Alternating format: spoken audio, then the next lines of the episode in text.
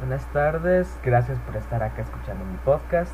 Acá estoy reunido con uno de los desarrolladores principales del nuevo juego Assassin's Creed Valhalla. Bueno, tengo unas cuantas preguntas, espero que no sea molesto. ¿En dónde estará centrado el juego? Primero que nada, quiero agradecer por estar en este podcast. Está centrado en 873 después de Cristo, en Inglaterra anglosajona. ¿También me podría decir cuáles serán los antagonistas que estarán presentes en la historia? Estarán figuras históricas notables, como son Alfred el Grande. Existirá influencia templaria, por supuesto, pero queremos que nuestros jugadores descubran la historia y sus antagonistas. ¿Desde cuándo el juego ha estado en desarrollo?